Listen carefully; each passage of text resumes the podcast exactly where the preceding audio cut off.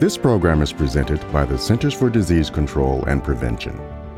Hello, I'm Sarah Gregory, and today I'm talking with Dr. Soushieta Jagadesh, a postdoctoral research in Zurich, Switzerland. We'll be discussing mapping global bushmeat activities to improve zoonotic spillover surveillance. Welcome, Dr. Jagadesh. Hello, Sarah. Thank you for having me with you today. And we're so glad to have you. Your article is about mapping global bushmeat activities. What qualifies as bushmeat? So, bushmeat or wild meat refers to meat from terrestrial wildlife species. So, they're species which are primarily hunted for human consumption as a primary source of animal protein, or they are used as a cash earning commodity. What kind of animals are we talking about? So, they're wild animals from the forest so they could be uh, anywhere from antelope, smaller mammals such as badger-like species. They could also be larger animals, larger mammals. And the most commonly sold bushmeat animals include uh, grasscutter rats, bats, monkeys, or other primates, for example, and herbivores such as antelopes, etc. So, and they're primarily hunted only for human consumption. And that's why we term them as bushmeat because they are, that's the meat which comes from the bush or from the forest. And what global regions are considered to have bushmeat? So, bushmeat is a term that is usually restricted to the meat exploited from tropical and subtropical forests.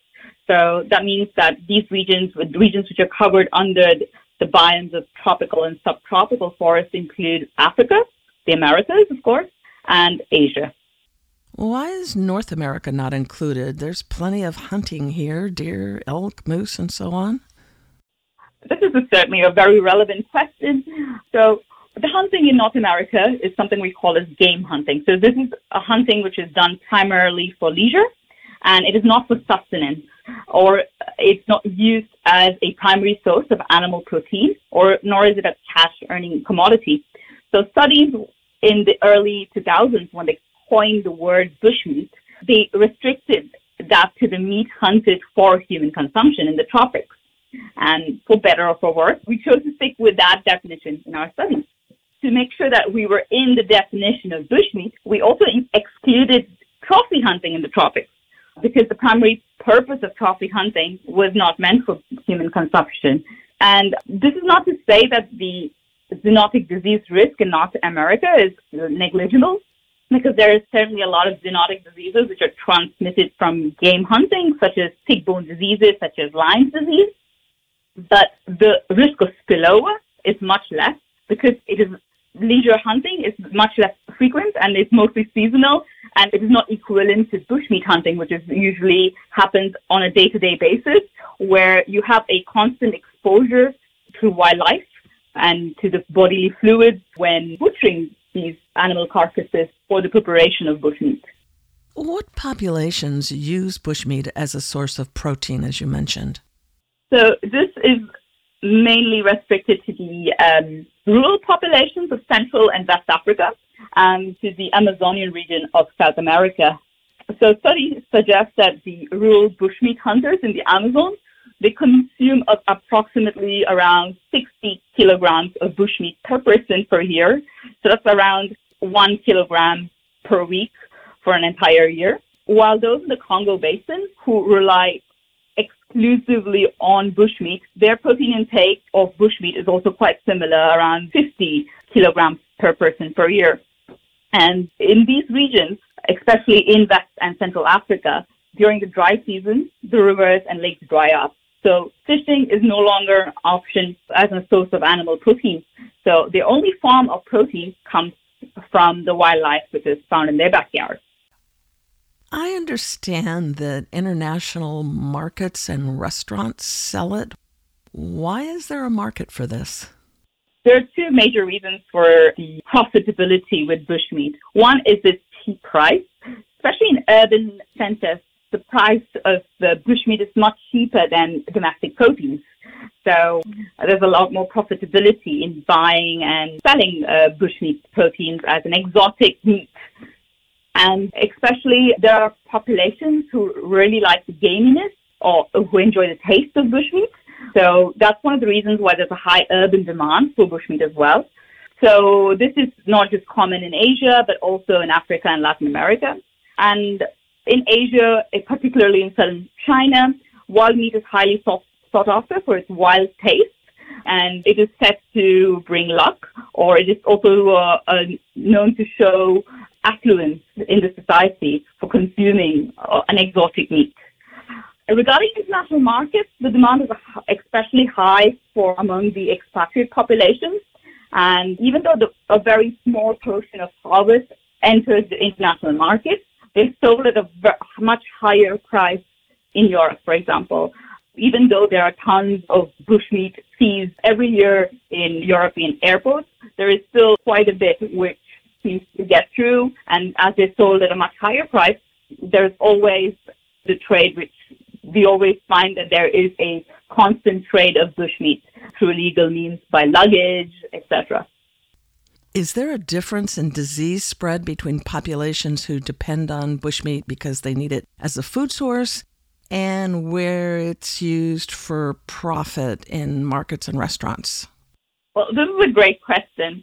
So, in rural regions, a majority of the bushmeat hunted as food is used to fulfill the household protein demand. Uh, now, the bushmeat, which is sold for commercial purposes, they serve a much larger population in urban areas. So, and these urban areas are better connected. So we'd expect spillovers in urban cities to spread faster and affect a larger population, as we've seen with the recent outbreaks. But this is not always the case. As we've seen with previous outbreaks, like the West African Ebola virus epidemic of 2013, this epidemic stemmed from a single zoonotic event which occurred in a tiny village in the tri-country border of Liberia, Sierra Leone, and Guinea. And another problem with spillovers rising from remote rural regions is that it is far more difficult for surveillance systems to detect an outbreak. So the spread is usually unchecked, and they tend to spread unchecked for a longer amount of time till surveillance systems pick them up in contrast to urban centers where surveillance and diagnostic systems are usually better in picking up outbreaks uh, by uh, symptomatology.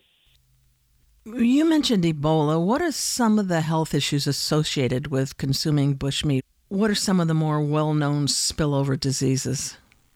Of course, spillover is one of the major health concerns when we talk about bushmeat, but there are also other infections related to bushmeat, which are usually associated with poor hygienic conditions while butchering the meat. So they could be diarrheal diseases as well. And also, lead poisoning is something which is associated with bushmeat because most of the bullets we use to contain lead to hunt bushmeat, and lead poisoning in communities who consume large amounts of bushmeat is a health issue to not be forgotten. And some of the well-known spillover diseases include, of course, Ebola virus disease, SARS, severe acute respiratory syndrome, and Mpox. I think these are quite well known, especially in the recent years, and they are have all been associated with bushmeat consumption. Are these pathogens increasing? Do you think? Oh yes, most definitely. So over the last last couple of decades, we've seen over that seventy percent of the spillover events are zoonotic pathogens, and they are, have all been associated with wildlife species. Hmm, why is it increasing? Do we know? So there are several reasons for this increase in frequency, and the, I think the first and foremost, of course, is the expansion of human activities into wildlife habitats, such as deforestation uh, for extensive agriculture or livestock rearing, urbanization, of course, bushmeat hunting, and this really increases our exposure to the wildlife that are usually reservoirs of novel pathogens. And the second of course, is climate change because climate change leads to latitudinal shifts or displacement of wildlife towards human settlement or village settlements. This is because of drying rivers and these mammals are tend to search for food sources elsewhere because their food sources in the forest are drying up. And uh, the third, of course, is biodiversity loss. And this is due to either deforestation or climate change, and biodiversity loss results in something known as the dilution effect. So this is a hypothesis which is quite debated. But so basically, what a dilution effect is, is that in areas where there's a variety of different small animal populations, including some populations that are not very efficient in transmitting disease, the risk of transmission of a particular disease from one species to people is usually less because there's always this one species which acts as a roadblock to in the, the, whole disease transmission process. This particular phenomenon has been established with smaller animal populations like rats. So in South America, hantavirus disease and rats is a very good example of this dilution effect. But this is not a universal phenomenon. What are the challenges in preventing the spillover from bushmeat if it's increasing? The major challenge with bushmeat is the fact that it is the only source of protein for months, and it is also the only source of income for many rural villages. So there have been tilapia farming and insects, which had been introduced as an alternative protein source and income source. They failed to be a viable business model because when a hunter hunts bushmeat for his family and his village, the excess meat is usually sold at a much higher price to urban city centers. So at the hunter's level, the profitability from bushmeat is much higher because there are no production costs for bushmeat like tilapia farming or livestock raising. And so it's higher profits. And even if the production costs are elevated by incentives, etc., there is no niche in the urban market for the products from these rural regions, such as livestock, because they've already, uh, the urban regions already have their own livestock and tilapia. so, yeah, so that's one of the major reasons why it's hard to ban bushmeat altogether. Is this legal, this hunting for bushmeat? It depends where it is, where, in which country we talk about so in most places of Central and uh, West Africa, bushmeat is legal. There are markets and they actually form a part of the country's economic background as well because most of this bushmeat comes at no production cost. There's a high profitability. And what they've seen with banning bushmeat in these regions was that, so there have been bushmeat bans, especially after the Ebola outbreak in West Africa.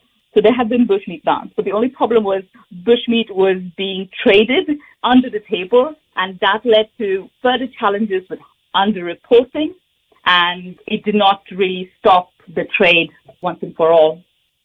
Since we know that spillover can lead to outbreaks like Ebola and possibly pandemics, what kinds of assessments were already in place to monitor this? So currently there are three major forms of assessments. The first are the surveillance systems like the Global Health Security Agenda, WHO's Global Outbreak Alert and Response Network, and of course the more famous ProMed Mail. And these are basically global networks of national and international organizations, experts, public health institutions, and in case of ProMed, there are volunteer contributors who monitor and report these disease outbreaks in real time. So this is a passive form of surveillance. And then we have event-based surveillance, which involves monitoring of media reports, social media tweets, Facebook pages, and also other non-traditional sources of potential outbreaks. And finally, we have risk assessment through molecular analysis of potential disease hosts and reservoirs for novel viruses by either sampling bats in areas at risk and this was done by the EcoHealth Alliance with their Predict2 program. And this is a more active surveillance system, which is currently in place right now. Kind of continuing with that thought, what prompted you to create your global bushmeat activities mapping? What was your goal? It was mainly because nobody had done it. And it was frustrating for us to model zoonosis and spillover without a synthesized bushmeat variable. And so, other than the modeling aspect, the main goal was to geographically synthesize the distribution of bushmeat activities so that we could use it as a an objective quantitative basis for the allocation of resources for surveillance. So we have the numbers to prove that this is a problem and it is a problem where surveillance is needed. How did you construct it? So we reviewed existing research from the year 2000 to 2002 for geographical locations where bushmeat was either hunted, prepared, or sold. And then we had some environmental and demographic factors which we know influence bushmeat activities like deforestation, global connectivity between villages, cities, and towns, population density, variables like that. And then we model them on a presence or absence of bushmeat basis or using spatial modeling. And so we constructed many models.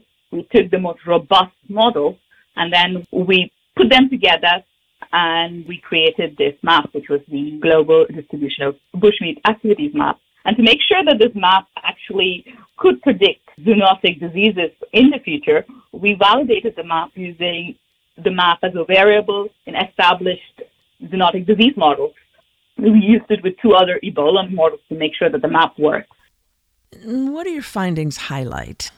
So our major findings were that one was that the area calculated from the map that was associated with a high probability of bushmeat activities was equivalent to the surface area of the United Kingdom, which is quite large when we think about it. And the countries which were at the most risk were the countries in West and Central Africa because they had the largest proportion of land area associated with bushmeat activities. And another very interesting thing about our findings was that there were a lot of areas where bushmeat activity was underreported. So we identified 10, 100 sites uh, in priority in regions of uncertainty for future surveillance for bushmeat activities. The majority of these sites uh, were found in Latin and South America, where currently we find that the bushmeat consumption in urban centers in these regions is on a rise. And the third most important finding of our study was the deforestation was found to be one of the major drivers of bushmeat activities. And I guess this is given because logging roads provide access to deeper forests, meaning that there are more animals to hunt. And also, these usually logging trucks can be used to transport the animal carcasses after hunting. So these are the three major findings of our research. And who is your mapping available to? Who has access to it? So our map is publicly available, so it can be accessed from a GitHub repository. There is a link to the repository from the article, and it is also available uh, from our supplementary material. How do you hope this mapping will be used? From a disease modeling perspective, I think this map is a reasonably good resolution, and it can provide an added advantage in modeling and predicting emerging zoonosis at a global and local scale because we tested this with Ebola models. And of course, we think that it will really help to strengthen global and local zoonosis surveillance systems. And uh, maybe to a lesser degree, it can also benefit wildlife conservation programs. So, overall, what are the public health benefits of your modeling and mapping? The modeling and mapping outputs could benefit targeted active surveillance of bushmeat and bushmeat related zoonotic activities. And this targeted surveillance can be done by the existing local reference laboratories, which have been established by the World Organization from, uh, for Animal Health, WHA. And, and it can also be used by global outbreak preparedness initiatives like the Global Health Security Agenda. What kinds of future investigations need to be done on this topic?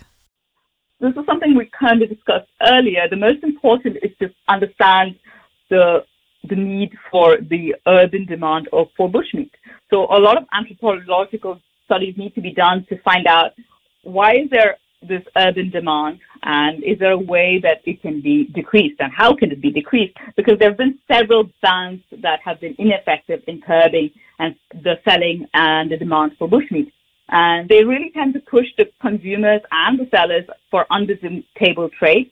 And this has led to more challenges in the monitoring of spillovers and also bushmeat trade. Where do you work? What's your job and specialty area? And what do you like most about it?